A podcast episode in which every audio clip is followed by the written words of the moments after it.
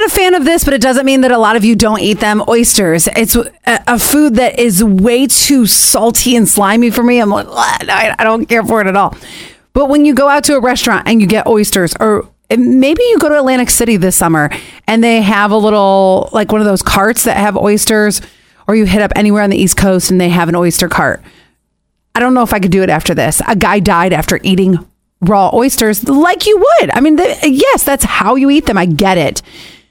He got some infection. It's a bacteria infection called Vibrio vulnificus. I believe I'm saying it right. And it's carried by oysters. Uh, Other shellfish too, but they say predominantly oysters.